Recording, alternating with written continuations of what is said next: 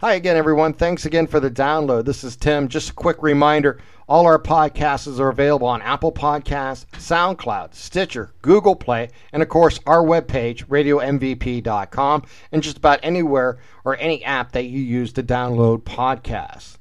Today, my special guest is Jeff Sachs. You know him, you love him, you can't live without him. The man, the myth, the legend, Jeff Sachs. The Sax Man and I go back to about 1995 in Warren, Ohio, working for WRRO 1440 as Jeff and I shared the airwaves talking sports on the weekends. Jeff also had had an amazing career as a teacher and a broadcaster in Cleveland, Ohio. We talk about him covering the Cleveland Indians and the Cavaliers in the 90s and going up and through LeBron James era. Jeff and I also get into discussions, as two friends will always do, about politics and other things going on in the world and give our views on what's going on and how things have taken shape. So sit back and enjoy this conversation I have with one of my favorite people in the world in broadcasting and just favorite person overall and Jeff Sachs. He's really truly one of amazing person that you're going to enjoy. Podcast goes a little longer than most, but that's what happens when two friends get together and start talking. So sit back and enjoy this conversation I have with the Sax man, Jeff Sachs, right here on Radio MVP.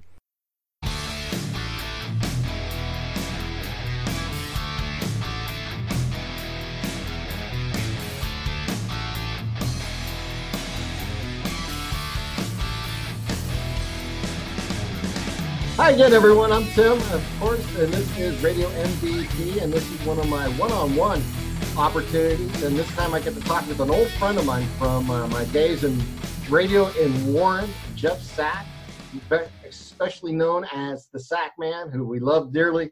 Those who have known him throughout the years, if you know him, you love him. You can't live without him. He's the man, the myth, the legend, Jeff Sack. And he used to say that often on the airwaves, and we used to have a great time on Saturday mornings. I used to uh, precede you or follow you many Saturday, Sunday afternoons on uh, great old days of WRRO and Warren. Uh, at 10,000 watts, we hit uh, half the hallway and all the way to the lunchroom, didn't we? Yeah, exactly. And if it didn't rain, we we were able to have buckets everywhere to, to catch the water. I was there during the shift when the ceiling collapsed and the control board died in the middle of my show. that was one of the high points of my life in radio, I must say. I have never seen people scrambling so madly in my life. It was an amazing moment. But we got back on the air, I think it was less than 24 hours later. They did a great job.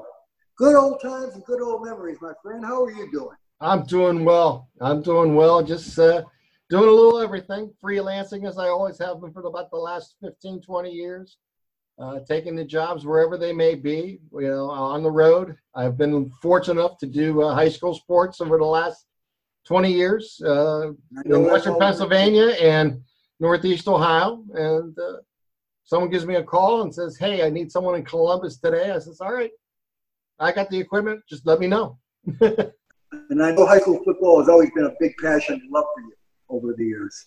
Yeah, it is, and it's it still is, and it's a lot of fun. And I've been fortunate enough over the years uh, to do it here in Northeast Ohio and Western Pennsylvania the last few years, and met some amazing people along the way, as you know. And that's really the story to me, not just the kids on the field, but uh, some of the the people you meet and the legends of the different areas of the of the area. And it's amazing because you meet so many people. You can go and they do so so many different things within their community. And I don't want to really pick out any one person and say, oh, they did this and they did that, but really, that's one thing I've learned over over the years of doing high school sports is it's more than just uh, the the game itself. It's the people that you meet along the way, and that go from the coaches to to the staff to uh, to the people of the administration. You just never know who you're going to meet along the way.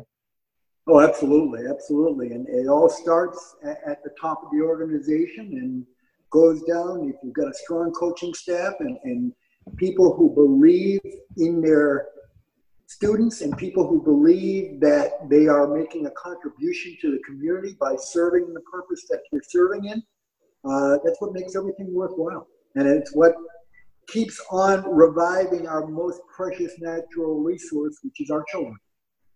Absolutely, without question. Jeff, one of the things I wanted to get into is I know you have had the opportunity over the years to cover the Cavaliers and the history of the Cavs, and you're not from Northeast Ohio originally. Of course, you're from the, the Northeast originally in Boston, and Mr. Boston, as you've known many times. Uh, just talk about you making that transition for yourself, how you ended up in Northeast Ohio and Cleveland and Warren and other places, and, and getting involved and just becoming the person that you personality that you were on air. Well, uh, we ended up moving to Cleveland because of job opportunities for my wife. And uh, I had been in retail for most of my adult life and decided to go back to school uh, at a vocational school, then known as the Ohio Center for Broadcasting. I believe it's called the Ohio Media Center uh, nowadays. Uh, was fortunate enough to hook up with a man who I will always consider my mentor, Les Levine uh, who in those days was, was, back at the glory days of station WHK in Cleveland and uh, putting on, to me, the most entertaining sports talk in the city of Cleveland. I, I would say Les and Bill Needle would probably be uh, the two people that I uh, would like to say I tried to base my career on. Uh, intelligent men, articulate men, uh, and not swayed by uh, public opinion or, or anything else. It, it, they just always told the truth and tried to conduct intelligent sports talk shows on the air. And I like to think that I did the same thing in my own way. Came, I uh, went to work for Metro Networks, and I first started as uh, one of the old 2020 ticker guys on WKNR back in the day when we were doing 24 hour tickers. Uh, my boss gave me a chance to take over the Cleveland Indians beat back in 1995, which was absolutely a godsend because we know what kind of a magical year that was. Uh, he was so pleased with the way that I handled the Cavaliers that he then gave me the Browns, excuse me, the Indians, that he then gave me the, the uh, Browns and Cavaliers beat. And I eventually became sports director for Metro Networks. Uh, still a huge Indian fan, a huge Cavaliers fan. I never, ever uh, have found any affinity for Cleveland Browns, the sequel, as I like to call it. Uh, I think the real Cleveland Browns are, are still playing in Baltimore and uh, was not happy with Al Lerner uh, or Randy Lerner when, when they took over the team. And uh, unfortunately, right now, I, I see a team that is willing to settle for sold out stadiums every Sunday, but they really don't have any incentive to improve the team. They really don't have any incentive to make the playoffs. Uh, it all starts again, Tim, as I just said, from the from the head down. And to this day, the Cleveland Browns have never had what I consider a frontline general manager or frontline head coach. And you're not going to win if you don't have those two pieces in place. But the Cavaliers and the Indians were always very, very special to me. And of course, the Cavaliers winning it all uh, back in 2016 uh, made me just as ecstatic as if I was still living uh, in the city of Cleveland and still covering the team. My only connection with that team, really at that point, was LeBron. Andy uh, had stuck around for a number of years, but he had already been traded by, by 2016. Uh, but I still have, you know, a lot of people in the organization that I, have gone through the years with it's a team that I have always rooted for and was incredibly, incredibly pleased to see the jinx broken. And unfortunately, Cleveland fans, including myself, are going to be going through kind of a transition period over the next, at least the next year and probably the next couple of years.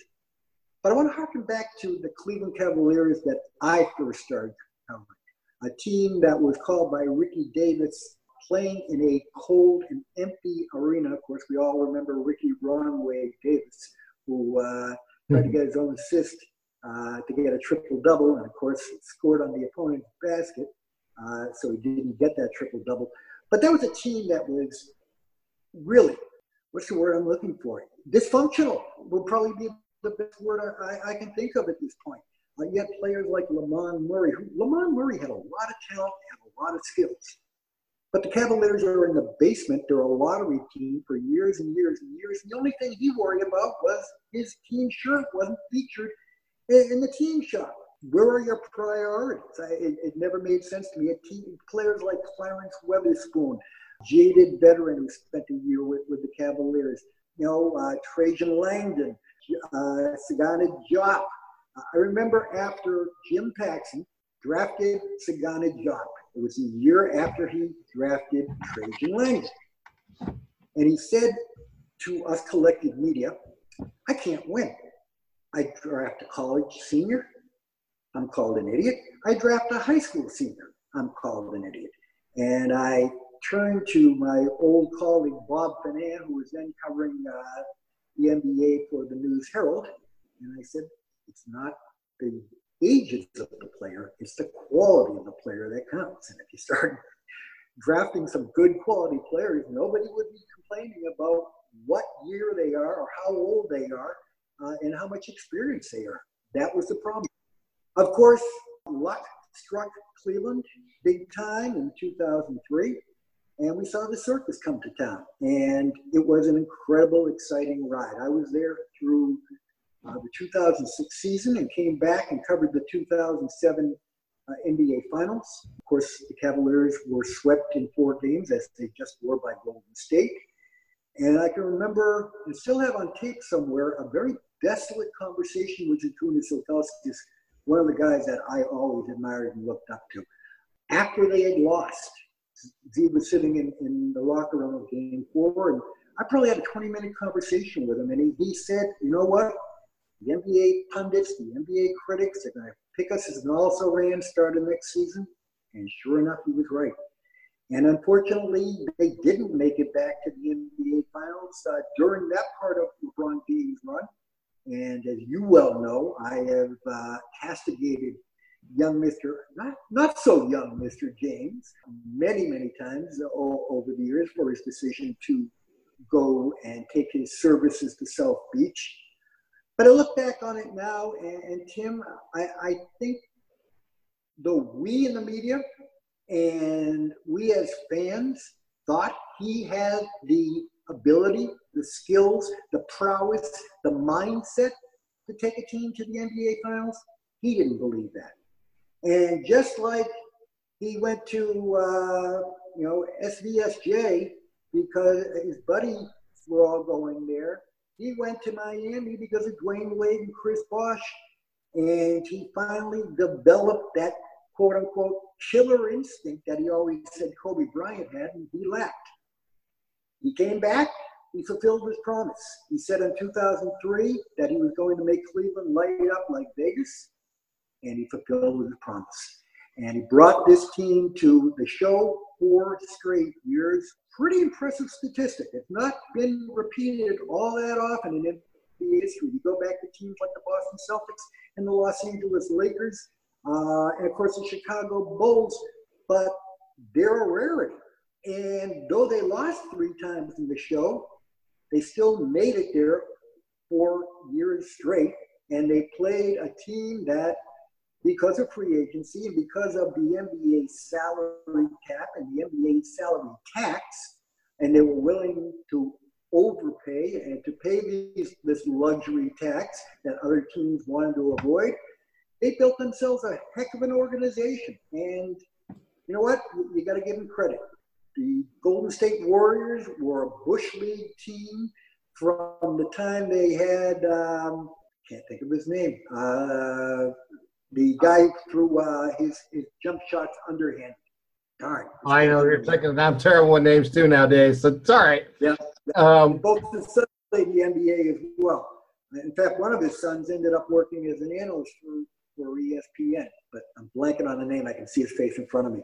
But they went and, you know they went and, and became a lottery-bound team for close to 30 years.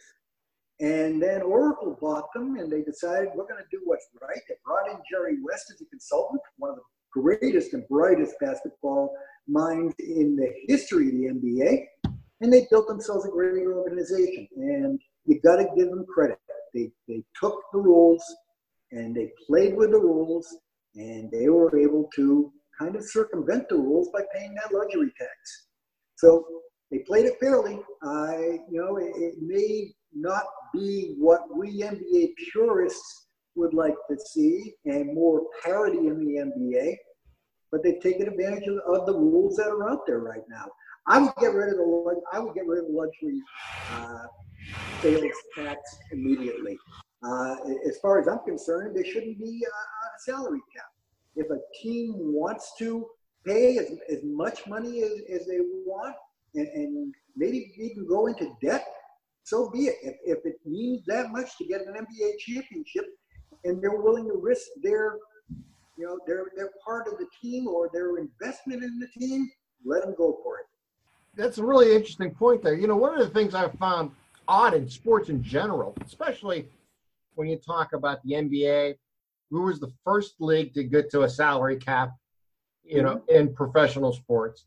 It was really kind of odd when you think about this that the players and the owners came to this agreement. It was like the owners came to the player and say, "We need a salary cap," and it's not just because we want to retard uh, salaries, which really wasn't about that. It was more to keep them the owners in constraint from going, you know, crazy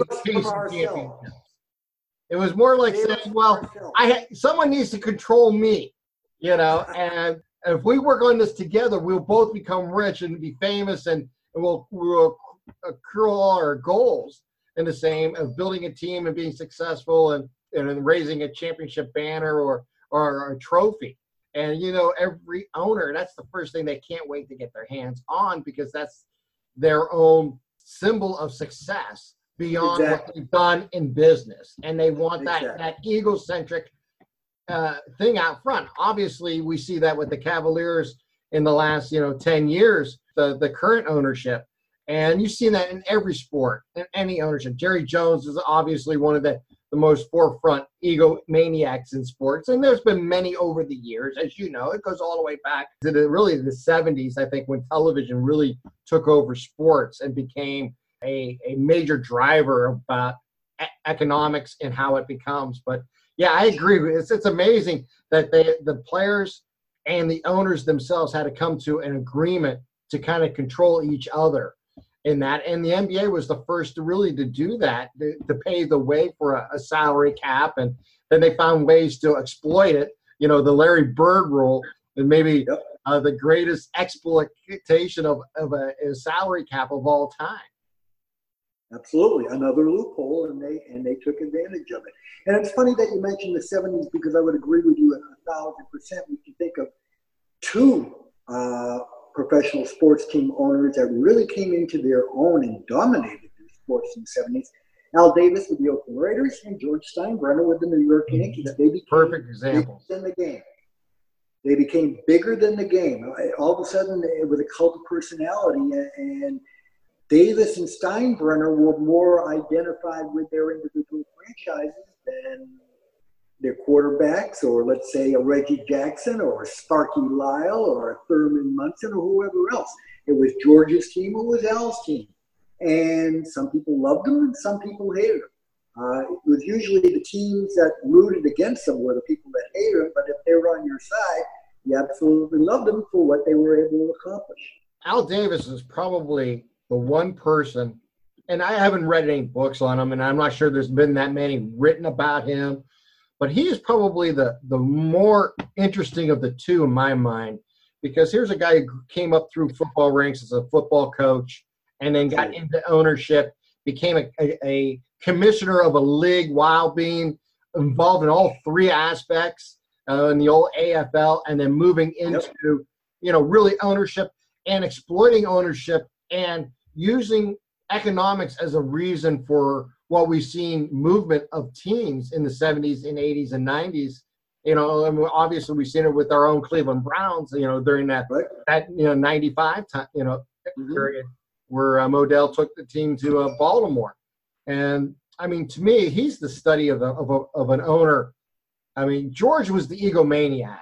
I mean he had the biggest market. He was never going to move them, obviously, sure. and you know what you know his desire to win was honestly there. But I mean, his desire to be out front and be the boss was more important to him, I think, than the championships. It was just a way to truly uh, make him his satisfy his ego and his needs. But I mean, obviously, I guess that's what you get in sports in America because we have ownership of teams by individuals or corporations. While I guess I'm not real familiar with this, Jeff. Maybe you are, but like in Europe and other parts of the world, it's not necessarily individuals that own it. It's more of a a collection of I, I think people so. that own it. Again, yeah, again, I'm I'm not a big soccer fan, or the rest of, as the rest of the world calls it. But you hear about teams like Manchester United and, and some of the teams in, in Ireland and, and some of the. It does seem to be either a con, uh, some sort of consortium, I guess. Yeah. Yeah, exactly. Exactly. Uh, and again, on Al Davis, you know, this was a guy who was basically an outcast in the NFL. Uh, I still remember, I'm sure you do as well, when Pete Rozelle had to give Al Davis the, you know, the champion, uh, the trophy at the, the Super Bowl. Yes. Uh, the look on his face was he wanted to mildly vomit, and uh, Al Davis had the last laugh. And he took the team to Los Angeles, as you just inferred, and then brought him back to Oakland. And who the heck knows where they're going to end up next? uh, even though he's now long gone, but uh, his son is still running the team, and they had Vegas is next for them. Supposedly, you know, they're building a, well. a two billion dollar stadium for them in, in Las Vegas. So it's amazing. And now, that, and now that the NHL has broken that taboo by putting a team in there, Las Vegas market is, is ripe for you know uh, the expansion of the NBA, the expansion of the NFL, and probably the expansion of Major League Baseball in a dome stadium. And getting just on that level, uh, we just had that breakthrough this past week where the NBA became uh, had an agreement. I think it was with MGM about the rights to uh, the bet on their teams. You know, with the yes.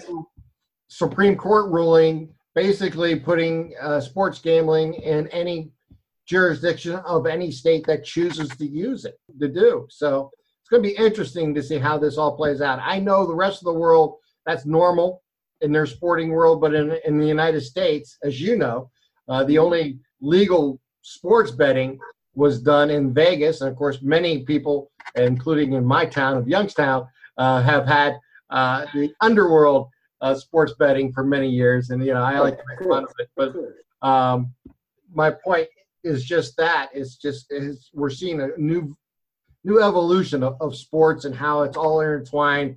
Uh, daily fantasy sports is probably the biggest gambling circus that's out there right now. I mean, mm-hmm. I don't know how familiar you are with it, but the the money that's involved on daily basis that people are quote unquote playing a fantasy game, but are putting sure. you know quite a few dollars every day on it. Anything from a dollar to thousands of dollars per day there's million dollar prizes available, and it's amazing, you know, how this has all uh, become more has changed and lucrative. Uh, yeah, has really changed uh, the process of sports. I think more than any before. I think now we hear more about point spreads and and uh, betting edges than we've ever had before. And you go back into the '70s when we had Jimmy the Greek on CBS every week talking about teams and the edges and this and that, had this big scoreboard. And I don't think any of us at the time realized what he was. I think we did, but we didn't pay attention to it. We were more concerned about, oh, my team is favorite. You know, I, this is why. And then as you got, or at least maybe for me, because I was young in that day, I was, you know, probably 10, 11, 12 years old in the 70s. And then as time went on, you realize it was more of a betting edge and and how much that became part of sports. And now you look at, like I say today, it's huge. It's it's amazing how, how this is going to change. It's going to be. I'm interested to see how reporters deal with it on a daily basis that cover teams, and how teams handle the situation now. Because let's face it, uh, maybe not in Ohio yet, but like Pennsylvania, which has you know the Flyers and the Steelers and you know Philadelphia and Pittsburgh sports. I mean, they all have casinos and they and they all will be offering sports betting here in the next uh, probably starting in September. I would think so. Uh, the one in downtown Cleveland, you don't think is going to open up their I don't think the state of Ohio has uh, has uh, sanctioned it yet through any bill. So I think it has to go through the state house and be signed into law to allow it, because then they can, well, generate their own revenues from that. And Sure, sure. and that's you know where it begins and ends really. And that's probably why we're seeing it because it's such a, a huge part today. And i've talked to more people now who say that it's almost kind of makes me kind of sad as a competitor of sports that if i don't have something on the game i'm not interested in the game. And we're seeing more and more of that. I mean years ago you knew the person who was that way.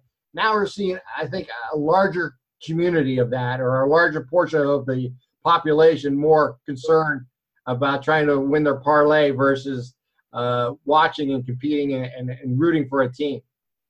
Most of my friends uh, who are still in the media have been involved in fantasy sports for years. I've got a lot of former students who are avid fantasy sports followers. I never got into it. I just have never understood the concept of rooting against my own team.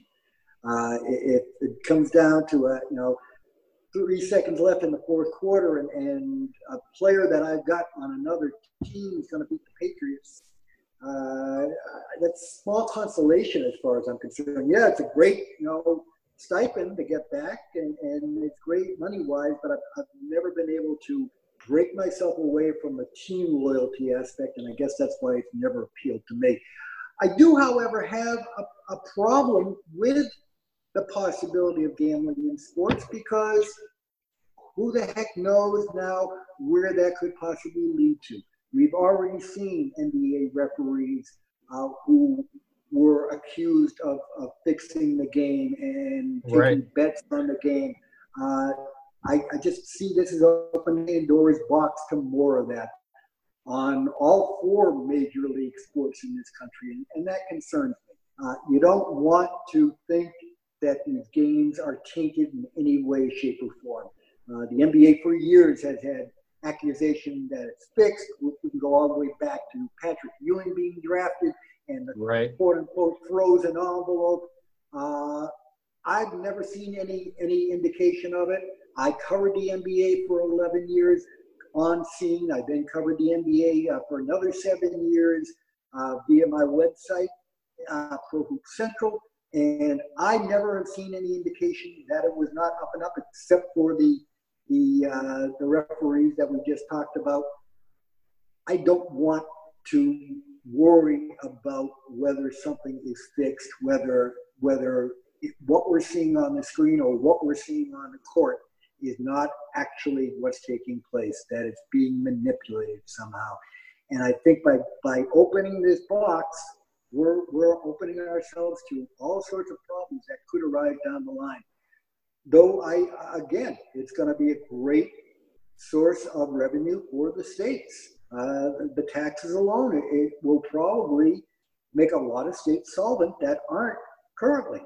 So there's a plus and minus with, with the situation, absolutely. There's no doubt about it. I mean, let's face it, today's society, when you're talking about tax base, has changed so much. And, you know, the, the way taxes are done, and I, I, am no expert on that, but the, the tax cuts and the, and the changing of uh, value systems that we have, where we put our monies, uh, and you know, if it's not just your roads and schools and stuff like that, it's states have gotten to a point now that they have to find new revenue sources that the people will accept or how they can sell it to the people saying this is a, a, a an acceptable way.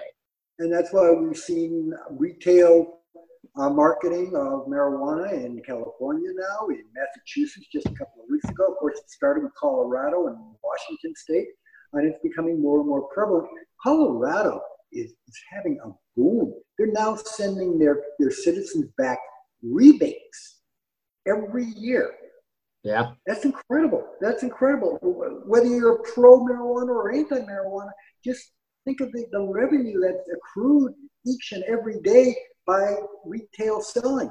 So again, we go back to you know the, the, the gambling, and you're going to be accruing a lot of revenue, and it's going to help with hopefully our schools and our roads and our infrastructures. Uh, to me, our collapsing infrastructure should be the big issue that the Democrats uh, campaign on in this fall. Uh, I think it's a winning ticket. I have talked about reinvigorating, uh, reopening up the WPA, which was the Work Projects Association under the Roosevelt administration, which put people to work fixing our roads, fixing our, our highways, fixing our bridges, fixing our airports. We are one of the most prosperous nations in the world, and we are dealing with an infrastructure that hasn't been repaired since the days of Eisenhower. To me, it's a no, it's a win-win, no-brainer situation. It's going to give people jobs instead of handouts. It's going to fix our infrastructure. It's going to help private enterprise as well because of all the raw materials need, needed, not to mention contractors such as plumbers and electricians and, and all the specialty work that's going to go into it. I, I see that as what should be the number one issue of the first part of the 21st century. It should be our moonshot. When Americans have a goal, when we're all on the same page, whether it be beating the Axis powers in, in World War II, whether it be sending a man to the moon by 1970, we pulled together. And that's when our social issues dissipate. And that's when we start to come together as a country and we start to see things on the same page. And right now, unfortunately, we're in a malaise, as Jimmy Carter talked about back in 1978. Uh, and that led to our current dysfunctional political and really societal issues in 2018. I can't disagree with that. I wish I could. um, here's, you know, what you brought up is, I think the, the most important thing you brought up there, and something that we really haven't seen since the 60s. We've seen parts of it at different times in our country, but we haven't had it since we had the goal of landing a person on the moon and, and returning him safely. I think we had it briefly in the 80s with the shuttle exploration and, and, and the building of that and and doing it and being successful at it as as unfortunately as the tragedies that did happen in that program. But it was still a, a, major pride for our country and there wasn't really division on that. That was really bipartisan. Everyone believed in it. Everyone wanted to see that exploration and and learn more about the, the universe and and use it for advantages of the United States militarily and otherwise that they did at the time. And today, you know, in politics, this is where I think the division that you were talking about has become so divisive that we don't have like if you had a goal to let's just say they were put a brand new interstate from the east coast to the west coast. I don't care if it's train or automobile whatever mm-hmm. the case may be. And there would be such divisiveness within the ranks of both parties that we could not we would not get it done. While years ago i think that ability to say this is what we're going to do and you know this is what i think uh, barack obama ran up to when he said now's the time for us to invest when we were trying to come out of that devastating disaster that he inherited in the economy because now's the time to invest to put people to work and, and build off of that and, and refund our infrastructure. We just didn't do it. Uh, unfortunately, the, the politics involved was like, if he's successful in this, we'll never end it. And we have to stop it before it begins. And we have that in healthcare too. If it's if it can be successful, if it can't help the community in general, and I mean the community, the nation, uh, we have to stop it before it gets better because then people will want more and expect more from us. And that goes across the board on both on both levels. This is not one, you know, if we stop this, we'll we'll prevent that. That is one of the, the major concerns I think we've seen. You know, I go back, I talk this with others, and well, that's politics, is the way it works. I goes, no, it's not, because if you go, you know, I go back to I was young in the Jimmy Carter era, you know, when he lost mm-hmm. to Ronald Reagan, I was probably about 14 years old. So I grew up in the Reagan era as a teenager and all that. And I remember very much how Tip O'Neill used to say, This is a disaster policy, Mr. President. You're not helping the country. Yet he would go out and say, You're the president. This is your policy. I will help you create your mm-hmm. policy. Even though they were on opposite sides of the table. And yes, he, you know, there was some give and takes, and they tried to get things done. At the same time, he was says, "You want your tax cuts? We'll get it. It may not be the best thing for the country, and you know, maybe it was. It did give us a huge bonus at the time, and did spark the the economy. You know, in the in the early '80s from the inflations that we had at the time. However, uh, that ability to work across the aisle kind of ended and in the Reagan era. You know, as that eight years went on, I think that the divisiveness came in.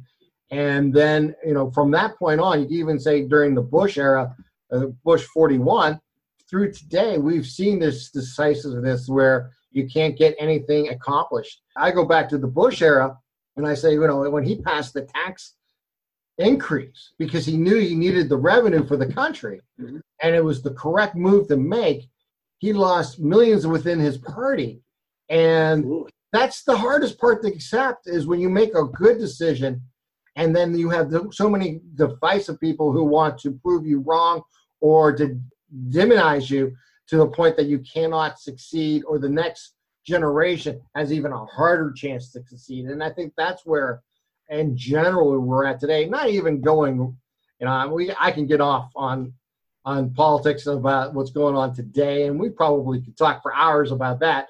What's going on in general? I, I that's the way I see it. I'm very curious of how your your vantage point of your years and what you've seen. You know, uh, what do you agree and disagree with me? Well, let's go back to the, the example that you just mentioned, Poppy Bush. Uh, breaking his promise of read my lips, no new taxes. And he lost the presidency because of that, but he probably saved the country because we did need that revenue right now. And that was the impetus for the glory years under Bubba, Bill Clinton.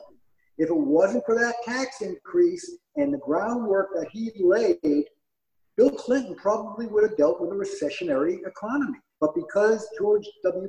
George H. W. Bush had the strength of his convictions and realized this is what the country needs, and it may make me a one-term president. We had the glory years of the 90s, and we watched this country progress to the point where we had a budget surplus when George W. Bush took over in, in 2001.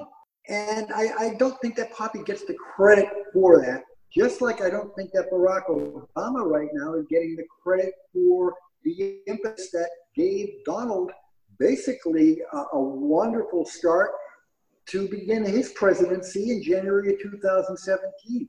Job numbers had been going up for five straight years. And Donald kept saying, you know, phony numbers, uh, you know, th- this stuff is all made up. But it was very funny that in February of 2017, when the first job numbers came out, all of a sudden the statistics were real. It, it yeah. just, you know, from, from one extreme to the other, and nobody ever questions it. Uh, I believe right now that he is in the process of trying to strangle the gold, the goose that laid the golden eggs. Uh, number one, the, the tax cut that he originally said was going to hurt him and his peers uh, have done anything but. Uh, we have seen corporate taxes lowered to the point where we are now dealing with the highest uh, national deficit in our country because of the, the lack of tax revenue that's now coming to this government. Uh, we, are, we saw the Trump family get about a billion dollars back uh, in things that they won't have to pay over the next 30, 40 years. Uh, this helped the 1% and did not really help the middle class people all that much. Uh, and now we've introduced tariffs, which is basically a tax, and the Republican Party is, is, is adamantly against it, as, most Americans.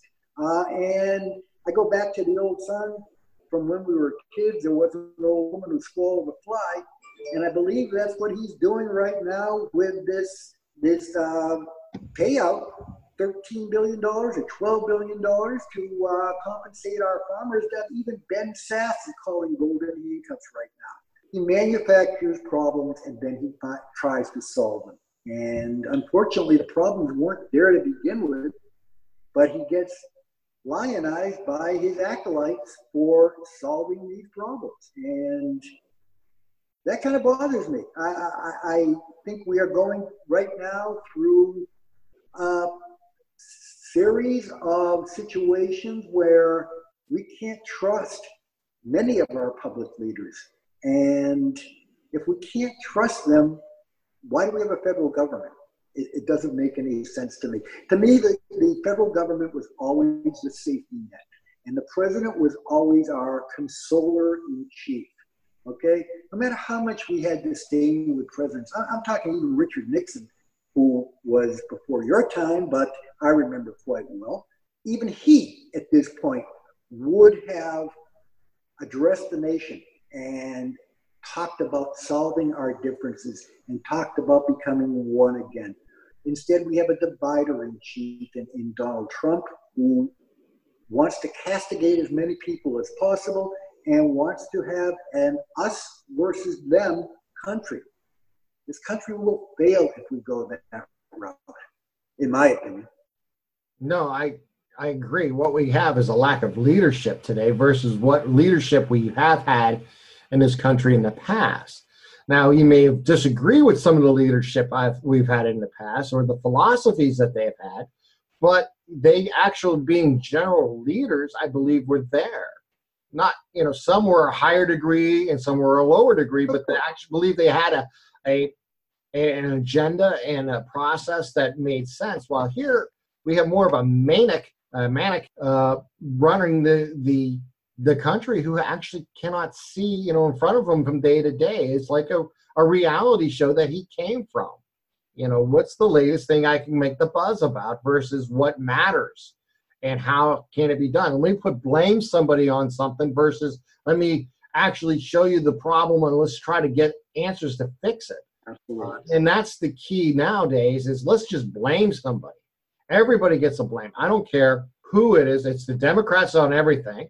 It's mm-hmm. uh, Mexico and the immigration on another. It's yep. it's, it's amazing unions and what they have achieved over the hundred, you know, the last fifty years, sixty to seventy-five years that they've been around, and you know, it's blame, blame, blame, and no process to to uh, lift people up other than saying they're the bad people, we're the good people, and we're going to do well if you listen to me. And it's a scary thought when you have one person preaching this and thousands and not millions who follow it on a daily basis. And it blows my mind away. I never thought i would see that day. I really truly didn't. I always thought it was he was a someone you had to take formidable as the as what was going on in our country you know in the last two years in, in the election. I says well he's as long as he's in contention you have to pay attention to him but I thought, you know, and what was going on. But I never thought, and there's maybe reasons beyond what we know yet why this is all has happened. And I'll let those who are investigating do their job, and I'll let go on. I have made my statements loud and clear on Facebook and other places uh, on that. Everyone knows where I stand. I don't need as, to preach to them. As I wrote on Facebook this morning, uh, that's the beauty of this thing. I don't have to prove that Donald Trump is guilty. I'm sitting back. I'm letting Robert Mueller um, do his job. Now we can talk about Jim Comey, and I'm not going to give him any love here. Uh, I think he's an egotistical guy who thought he was bigger than the system, tried to get too much of the limelight, and had Donald fired him uh, when he replaced all the other intelligence chiefs I would have had no problem with it, and I probably would have rejoiced the decision. The problem became when he fired him in May, and when he came had Rod Rosenstein come up with an explanation of why they fired him because of uh, incompetence during the Hillary Clinton case, and then he goes on two days later with Lester Holt and says, "Well, it was really about this Russia thing." Uh, there's no consistency in these statements, uh, but I'm going to let Robert Mueller uh, do his job, and there is no time clock on a trial. Unlike an NBA game, unlike an NFL game, unlike a Major League Baseball game, uh, there is no time clock. There, it, it goes until it is done. So Robert Mueller is not going to allow himself to be pushed by anybody, and he will wait until he gets all the facts in. He's not talking, hasn't made a public statement yet. He's letting his indictments do all the talking. So far, he's indicted, I believe, 20 people. I believe he has gotten five guilty uh, confessions, and all this has happened in about a year and a half. So I think he's doing uh, more than a credible job, and I am willing to give him the time and, and the resources, whatever it takes, to either condemn Donald Trump or to show that he's absolutely innocent. And if I was Donald Trump, I would want exactly that. If I'm an innocent man and I've got nothing to fear, then I want this investigation to go its full course. I don't want a whiff of a shadow of doubt hanging over my head at any time. But we've seen the scenario and, and the language and the statements from this administration change like you and I change our socks. First, there was no outside contact with any foreign nationalists. Then it was, well, yeah, we had some contact with some foreign nationalists, but it wasn't the Russians. Then when the meeting came out about the Trump Tower meeting in, in uh, June 16th of 2016, it was, well, it was opposition research, and any politician would have taken that meeting. I, I can't think of too many who would, and most politicians have decried that statement. Uh, and it was a nothing burger, a word that I despise, and it's the first and last time I am ever going to use it. And now all of a sudden it's, well, conspiracy isn't a crime. No, conspiracy is not a crime unto itself. Uh, however, coordination with a foreign entity to fix an election, whether it was successful or not, certainly is a crime. So they just keep muddying the waters and, and trying to give his supporters, his acolytes, the trumpeters, as I like to call them, uh, enough evidence that they can say, you know what, the muddy, the waters are much too muddy right now. We can't believe anything that's coming out of Robert Mueller's investigation, and that's his strategy. Uh, as, of, as of now, it does not look like we can indict a sitting president. Uh, as you know from studying history, Richard Nixon was an unindicted co-conspirator during Watergate. There are, you know, people on different ends of the spectrum. Some say you can uh, prosecute a sitting president. Others say they can only be, you know, tried through the impeachment process. That's uh, something we've never had to bridge before, and I hope we don't have to bridge it again. And to be perfectly honest with you, Tim, deep down in my heart, I hope he's not guilty. I don't want this country to have to go through the trials and tribulations that an impeachment trial will put this country through. We're going to have rioting in the streets. We're going to have bloodshed. We're going to have burning uh, uh, of buildings because there is going to be those trumpeters, those acolytes that feel their president is getting a, a raw deal and he's the subject of a witch hunt. The question I keep asking, and nobody yet has been able to give me a satisfactory answer, is why Donald Trump?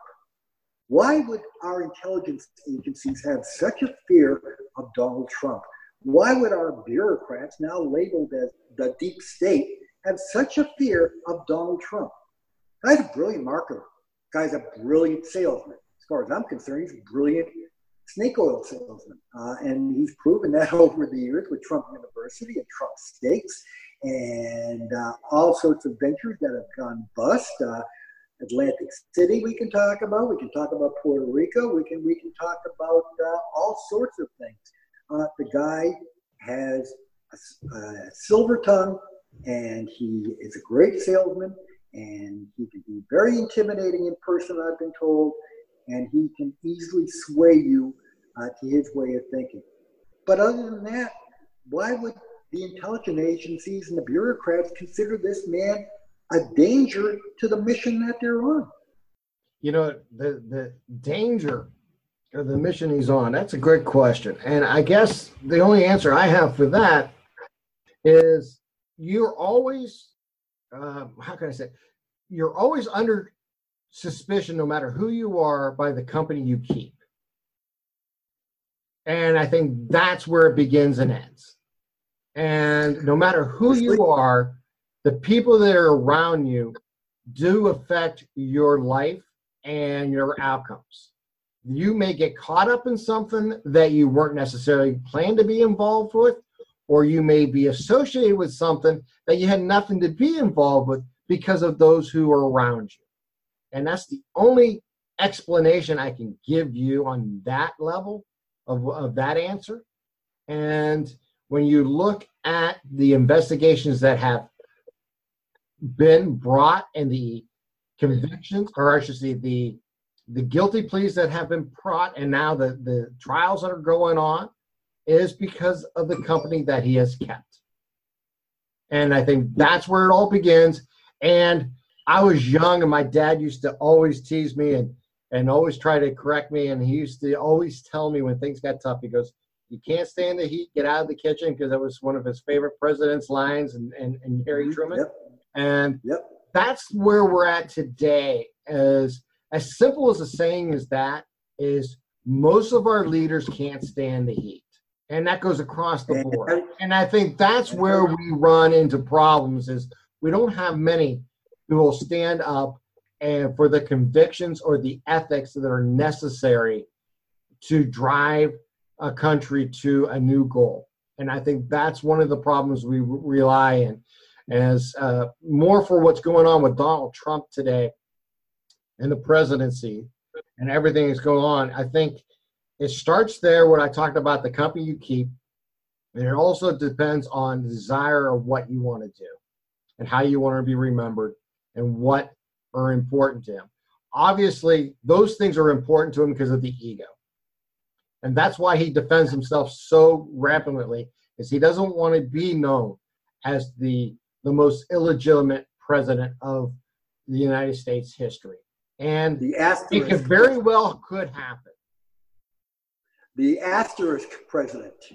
You exactly. talked about Harry S. Truman just a couple of minutes ago, and we both are well aware of the placard that he used to keep on his desk. The buck stops here. And unfortunately, Donald does not adhere to that tradition. I have had this, I was seven years old when John F. Kennedy was assassinated, and I lost my innocence at that point and became incredibly politically knowledgeable and involved and ended up starting protesting, uh, going to protest for the Vietnam War when I was just uh, in junior high and the beginning of high school. It really became a huge part of my life. And I have had disdain for every single president we have had in the White House since John F. Kennedy, starting with Lyndon Johnson, going all the way through Barack Obama. I can name you good things and I can name you bad things about every president. But I never, except for Nixon, I never doubted their moral integrity. And I never doubted, including Nixon, their love for this country. And I'm not seeing that with this man. Uh, you made a great point. You sleep with dogs, you get fleas. And, you know, Paul Manafort, Michael Cohen, uh, Mike Flynn, uh, you know, that was the company that this man was, was keeping. Uh, Carter Page, and you know now they're they're all trying to, you know, the Republicans or at least Donald's acolytes in, in uh, the legislature, both the, the House and the Senate, are trying to go back to the Michael Steele dossier and saying that's how this whole thing started. When that's absolutely not true. It started because George Papadopoulos opened up his mouth to an Australian ambassador when he was drunk and said, We've got knowledge about Hillary's emails. And that's what started the investigation. And if people just look at this clearly and objectively, I, I can't see any other way of looking at this. Uh, the man has benefited himself. You know, everybody's talking about the fact that he doesn't take a salary for the presidency and he's sending it to charity but look how much he's enriched himself emoluments wise and policy wise over the last two years. Why worry about the you know the mere pittance, you know, comparatively to what he's making uh, from these connections uh, uh, of the salary? Give the salary away to charity. Know, make yourself look like uh, you know a uh, a good human being. But we who do a little bit of investigation and, and don't take things at face value, we realize what's really going on in this country. And it's a sad situation. Uh, again, I lived through the 60s, 70s. I saw the horrors in this country. My grandfather was our chief. We had brawls up and down, screaming at each other over the Vietnam War, over social policy. But he was still my best friend. And as soon as we were done with that, we started talking about the Red Sox. and we had generation gaps in the, in the 60s and the 70s. Uh, I keep saying that I liken this period more to post Reconstruction than any other period in our time. Uh, we don't know a lot about Reconstruction in this country. Uh, it's America's dirty little secret. But after the Civil War ended in 1865, uh, we started electing black men as senators and congressmen from down south.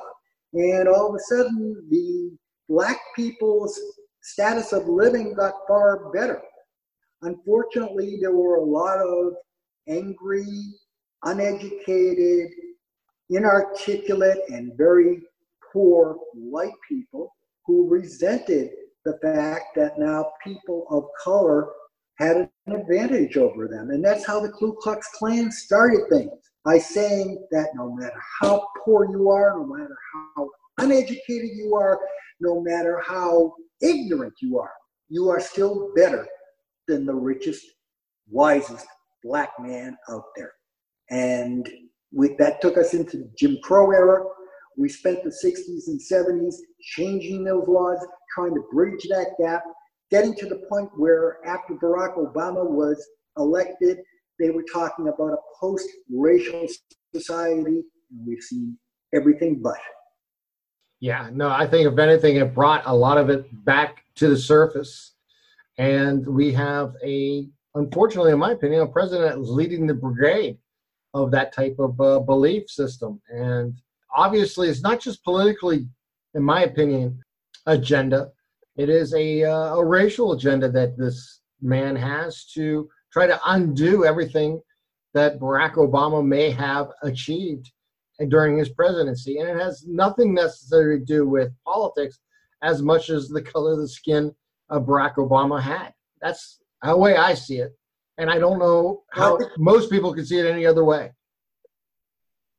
I think that's a huge part of it. I also think that something you brought up before, Donald's ego is a huge part of it. And he knows that Barack Obama was considered a cosmopolitan, articulate, intelligent man. None of those qualities, unfortunately, apply to Mr. Trump. And uh, so he's now trying to besmirch his name. He started with the birther movement back in 2011. I think a lot of people, Tim, unfortunately got fearful because all of a sudden there was a, an articulate, as I just described him, an articulate, intelligent, cosmopolitan black man, a man of color, that deserved to be the president of the United States. It wasn't a fringe candidate anymore. It wasn't the same old, same old guys that we've seen running throughout those years. This was a different man. This was a guy that was just a great orator. Unfortunately, he didn't do that all that often when he was addressing the American people as president, and that's why he got the Mr. Spock and the no drama Obama uh, labels put on him. But as a campaigner, he was an incredible orator, and he broke my heart in a lot of ways. I mean, he, he promised that he was going to revoke the Patriot Act. He then uh, added the NDAA, which limited our, our rights even further. He promised that he was going to stop monitoring uh, by the NSA. And of course, it became even more uh, complex during his time. Uh, he promised that he was going to uh, end all the wars, and we had at one point three different wars going on in the Middle East under his regime Libya, Iraq, and Afghanistan. He broke a lot of promises to we, the progressive community, who saw him as a tabula rasa, a blank slate, and we projected all our hopes and dreams onto this man. And he really didn't have enough of a resume that we did it on an intelligent basis. We did it out of emotion, pure and simple. We finally thought we were seeing the resurgence of Robert F. Kennedy back from the grave and that the world was going to start tilting back on its axis and everything was going to be great. And as some people have said, it's sad when a presidency's greatest moment is the night that you're elected. But we all expected, you know, with the talk of a post racial society, that we were going to turn into Pleasantville because we did the right thing we finally evolved enough to vote a black man into the Oval Office. And then when things just didn't work out that way, a lot of people just started getting angry again. And look at what this man did do, though. We had a stock market, the Dow Jones index of 8,000 points, and it had been at 14,000 points under W. He got it up to 20,000 points before he left office. We were on the brink of a huge recession, almost a depression. He kept the big three open, which John McCain swore he was not going to do. Uh, and he brought back that unemployment down to huge levels uh, that are, are keep going through this Trump administration. But just like I give Poppy Bush credit for what Clinton did during his presidency, I give Barack Obama the same credit for what Donald lucked into when he came into the White House. You know, he can say all he wants, and he can say that the statistics were, were phony before he was elected, and all of a sudden they became kosher when he was elected, but we all know the truth. Or at least those of us who don't think, take things at face value know the truth. Let me put it that way.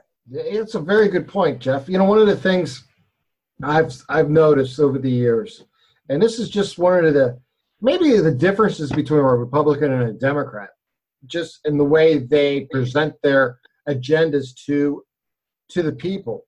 Most Democrats or progressives or liberals, whatever label you want to use, it's it's a huge umbrella to begin with.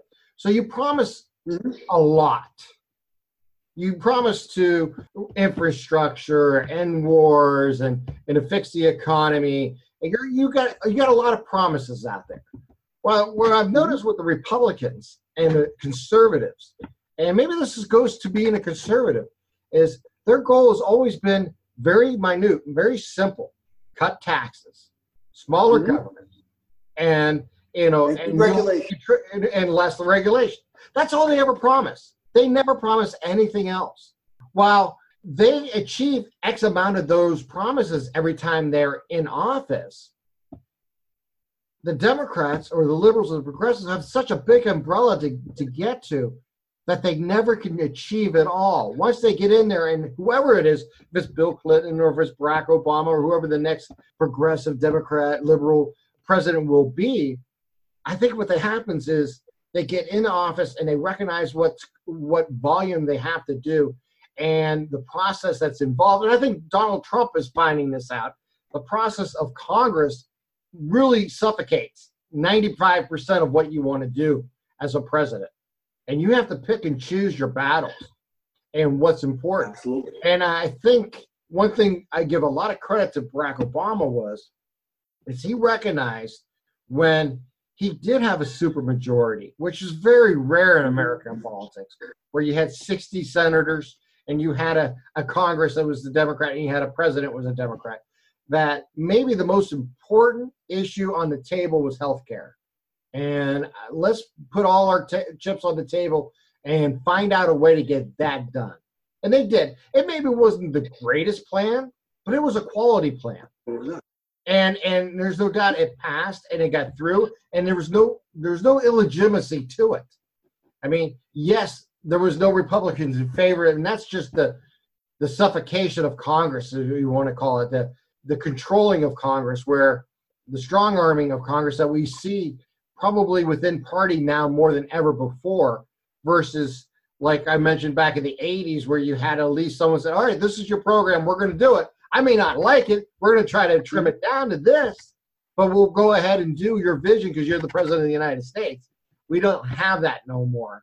We don't have that ability to say, hey, I'm the president. This is what I was elected on. This is what I choose, you know, we're going to do. Let's find some common ground and pass it forward as a body. We don't have that no more. Now it's really almost parliamentarily where you have a, a, a situation where like the tax cuts that just went down this past year. it was all Republicans. Why? Because it's the only way they could get it done. Mm-hmm. And you know, it was the giveaway, but they got it done. And they had to pass out every rule possible to get it done and change the rules to get it done. But they got it done. And I, I think what we have in the United States now is three ladder government, you know, and judicial, and con- congressional, and an executive, but we act more like a mm-hmm. parliamentary uh, type government where one party rules. And once we get through that, I'm not sure how, we can get back to the ideas of great things happening, like happened in the 60s, where you had Medicare passed and Medicaid, and you know you had Social Security, you know, from back in the uh, the great good deal, you know, the type scenarios that went on in this country. Right now, it's one party rule, and that's the problem. We can't find common ground at all. That you know, one or two people from one or from the other side is not bipartisan. Bipartisan to me is where you got a quality number, let's say 10, 15, 20% or more from the opposition party to uh, participate and be part of a government. And we don't have that today. We now put party over country. And you've been alluding uh, to the relationship between Dutch Reagan and Tip O'Neill. And that's a perfect analogy because these guys were polar opposites on, on the political spectrum. But Tip O'Neill was a savvy politician, as was Ronald Reagan. And Tip O'Neill realized that the tax rates, which were 70% under Richard Nixon, 90% under Dwight Eisenhower, were draconian, and they couldn't keep Continue. on going that way. We were, we were really hurting the rich people for success. So we brought it down to the present levels of 36, 38%. Now they want them lower. Uh, and again, we saw Wall Street, we saw Fortune 500 companies thrive during the eight years of Barack Obama's uh, presidency. Yet, middle class people have seen their wages stagnate for the last 30 years. And there doesn't seem to be any end to that in sight. There got to be for the future. Uh, I may not see it in my lifetime, but mm-hmm. those who following us, you know, my uh, my nephews and that generation, that's what matters. You know, now. I mean, I'm at the stage of my life that I'll live out the next 30 years of my life, whatever it may be, hopefully longer. But if not, whatever the case may be, I know where I'm headed and I know what the situation I've dealt, the hand that I got. It's not going to really much improve when it comes to wages, and I know that. But those who follow us, those does the matter because I'm I'm fortunate. I have family. I have people that are with me throughout my life, but mm-hmm. not everybody does. And the struggle that some some people have economically is just it's it's frightening to see because there's no need for it, especially when we consider ourselves the greatest country on earth and we have the ability to be it, but we don't always achieve it. Unfortunately, the term American exceptionalism seems to be a misnomer these days, seems to be something from our past. Uh, now we've lowered our standards, we've lowered our morals. Uh, we're in a lot of ways like every other country in the world, sometimes like banana republics, as we've seen over the past few months. Uh, the divisiveness uh, of the immigration problem in, in, this country. My grandfather came to this country in the early 1900s. He was five years old. He took along his three year old sister. They traveled that perilous journey on their own. Their mother didn't come to the States for another two years. They were sponsored by family members who already resided in Boston, and that's how they got into this country. It wasn't a merit based system. Okay? Uh, that's never been the part of this part of our country. It does, that's not what it says on the Statue of Liberty. Bring us your poor, your bedraggled, your homeless, and, and, and come to this land of opportunity. That's completely void of, of any principles we have had in the 432 years or 442 years that we've been you know, a nation. And, to talk about coming to this country on merit. Uh, I don't think Donald's parents uh, or grandparents would have come would have qualified on, on a merit basis, and I doubt any of our relatives would have qualified on a merit basis. And who knows where you and I would be living right now were it not for the morals of this country back in the time period when our ancestors came to this country. And I think that these people who are now fleeing scary situations, uh, governments full of turmoil, rioting in the streets, uh, people that we deported back to their countries of origin after serving in the Los Angeles penal system, and, and these countries don't have the resources to deal with with these problems that, that they're are stemming from them coming back. And now our Attorney General has said that domestic abuse and uh, fear of street gangs is no longer uh, a qualifier for getting asylum in this country. Goes against everything we've ever stood for. I, I just can't comprehend it. I just can't comprehend the callousness that we're seeing each and every day in this country. And the one thing I do want to disagree with you about Democrat and liberal progressive are two different animals. Liberal, prog- liberal progressives are, as said, Democrats come in all shapes, sizes, colors, and extremes. Uh, Hillary Clinton certainly was not a liberal. I don't think Barack Obama was what you would call a uh, a real liberal. They're centrists. They were centrist pragmatists, and they played more to Wall Street than they did to Main Street. And I'm not sure how many people are out there that are leaders, that are elected officials in this country, that are really concerned about Main Street. We see guys like Bernie Sanders. We see guys like Joe Biden. We see guys like Cory Booker, uh, women like um, Elizabeth Sanders uh, and uh, Kirsten Gillibrand and others. Those are the people that do care about working people, that do care about Main Street, that do care about the comings and goings, and people going to bed, and children going to bed every night with a full stomach. Not all Democratic Party subscribes to that. And I, I think that's what hurt Hillary Clinton to a great extent in, in the past election. She seemed this was a woman that was the you know the prototypical liberal in 1992 when Bill Clinton was elected president. She's not the same woman she was then. She's she is transformed. She's now a neocon. Uh, she now again, you know, gave all these speeches to to Wall Street and Fortune 500 companies. She would never have thought of doing that in 1992.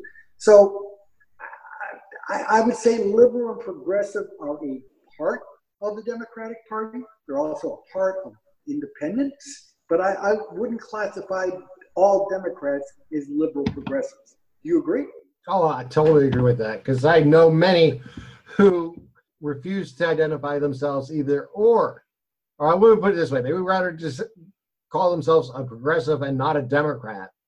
They may vote for more Democrats in their lifetime than they do uh, somebody else. But you're right. Yes, there is there's a distinct difference, and there's a distinct difference between a Republican and a conservative too. Not all conservatives are Republicans. I found out in mm-hmm. my time, and I wanted to make that statement too. And I know I agree with you.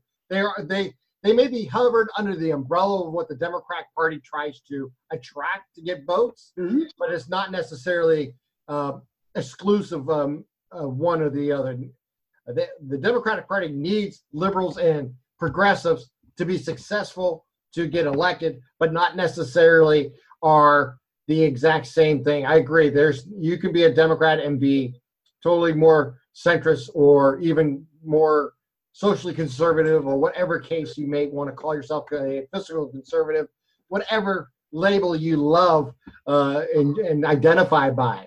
And I agree with that. You're you are correct. They're that, not they're not intertwined. They're they're separate yet necessary for each. How's that sound? I agree, and I think it's necessary on a local level, if not on a national level. You need to have congressmen or congresspeople, congresswomen, uh, that represent the district that they are trying to win. They have to have similar views to the, the, residents of their district. And it's not always going to be liberal and progressive. Sometimes it's just going to be meat and potato issues. Uh, on a national level, that's the way I would like to see the Democratic Party go with, with progressive and liberal ideas. Uh, again, I, I, mentioned fixing the infrastructure. To me, that's, as I said, uh, a win win situation for all involved. And, and I think the Democrats can run a great campaign on that. Deregulation doesn't help anybody except for corporations. It does not help mom and pop. It does not help the little guy. We saw what deregulation did to our industry, the radio industry, and it has ruined it completely. Absolutely it's taken has. away the locality of it. It has taken away the flavor of it. Uh, you know, now everything's owned by one of five companies. It should never have gotten that way. And we have Bubba, Bill Clinton, to thank for that one. Yeah, I totally agree. Yeah, the Communication Act of 1996 was a complete disaster for the industry. It was great for those who had the money to invest in it, but we're also seeing, Jeff, you know, real quickly get into that. I don't want to take up all your afternoon. We're seeing now the bankruptcies of the Cumulus and the iHearts, and we'll be interested to see long term, maybe not necessarily short term in the next couple of years, but maybe in the next five seven, ten years, if these bankruptcies aren't successful in reorganizing their debt, that they will have to go back to a more regional and, and localism type uh, scenario, which would be great for the industry because competition, as you know, is king in all things, especially in radio and in communication. And right now, when you have three competitors basically nationwide, there's no competition you go back to the days when we worked in Warren together. You think about all the radio stations that covered high school sports and the competition for to to find your niche within your community and to be able to sell and and to communicate with them. You don't have that nowadays. Nowadays you have, you know, and I, I deal with the you know, like this year. Last year I was very fortunate, had an opportunity to do high school sports for Z104, which mm-hmm. is a Cumulus station which a friend of mine brought me in a few different times there over the last few years to do it. And you know, you have certain levels of goals that have to be achieved versus, you know, there was a profitable year, but it wasn't a barn buster year. So what happened was this past year, they gave it to another salesperson to take care of it, who is Western Pennsylvania oriented and who had his own, and they have less you know, talk about regulations. As you remember back in the day when Art and Phil used to talk about the uh, the rights fees for local sports and how it used to drive them crazy. Well, mm-hmm. Western Pennsylvania doesn't have that. Ohio, the, the fees have increased. So the, the, the amount of profitability is less. So they've now moved into Western PA. And of course, what happened for me, and I totally get this, and you will understand this completely being in the industry like you were, uh, all those years is you have someone local who's familiar with that market and those schools and has you know that and that's what they went with. And i said no I, you know you don't have to explain to me. I understand the market. I know what happened. And then that's the way it worked. Localism years ago you could go across the street if you got let go of one radio station and make your case to be uh, i have an opportunity to help you here and this is what i would like to do if you would give me that opportunity. That opportunity doesn't exist because the one, the ownership of two radio stations are two corporations, and they own they own the entire market. So you don't walk across the street to find another job because that one's already cut that job, so it's not available to you. The analogy I always used to make was think of a street corner and you've got four corners. Uh, if you own the entire street corner, you're only going to put a candy store on one corner. You'll put a, a, dry cleaner on this corner. You'll put a drugstore on this corner. You'll put a gas station on this corner because you don't want competition with any of your properties. So again, you know, when, when you've got just three to five major players out there, you're going to have homogenized path. And, and that's what we see now. And unfortunately, it's not only a disservice to the industry, it's a disservice to the audience, to the listeners. It radio does. used to be like a, a, best friend, especially AM radio when I was growing up in the 60s. I mean, you knew these guys, they were part of your community, you know. they were local celebrities and heroes. Now it's all voice tracked out of Milwaukee or Santa Fe. You have no connection with these people whatsoever, and they have no connection with you. And they couldn't tell you at all what's going on in Akron or in Youngstown or in Cleveland because they are thousands of miles away. That that these bankruptcies that iHeart and other stations are going into may prove to be a resurgence of mom and pop businesses getting back into the business because they got paid a ton of money to sell their stations back in, in the late 90s. And most of them, I'm sure, are sitting on a whole lot of capital and just waiting to get their feet back into the water when they can buy stations at pennies on the dollar. So it's only going to help not only the industry, but it's going to help the audience and consumers as well. And, and that's something that I hope. I don't know if we're going to see it, but uh, that would be my greatest wish uh, after after the conglomeration, consolidation of the radio industry that we've seen for over the last two decades. Well, I hope those who listen to my podcast on a regular basis and those who come learn more about one of the fine gentlemen I have met in my lifetime, you know him, you love him, you can't live without him. He's the man, the myth, the legend himself, Jeff Sachs. Sack man, I can't thank you enough for taking the time in your afternoon to do this with me. I've enjoyed it tremendously.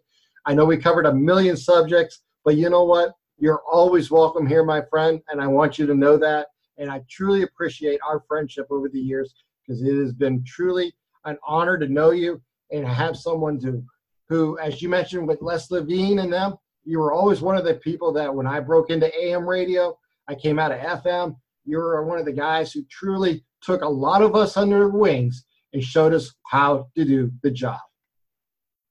I can't think of any higher praise than that, Tim. I truly appreciate it. You know you're part of my family. You have been for over 20 years now. I hope I didn't bore too many people who are online listening to this or who will see this in the future. And uh, I enjoyed myself immensely. And anytime you want me back on, you just give me a shout. I'm more than happy to come and discuss things with you again. All right. Again, my good friend Jeff Sachs, and we'll be tell you right now. Uh, I forgot to mention this. I always do this. This is the most funny thing, Jeff. You think I know how to promote my own promote my own website, but I never do. Always, all the podcasts are available on RadioMVP.com, on iTunes, Stitcher, and Google Play, and anywhere you download podcasts. So for Jeff Sachs, I'm Tim Continenza. We'll talk to you again. Thanks for listening to One on One on Radio MVP.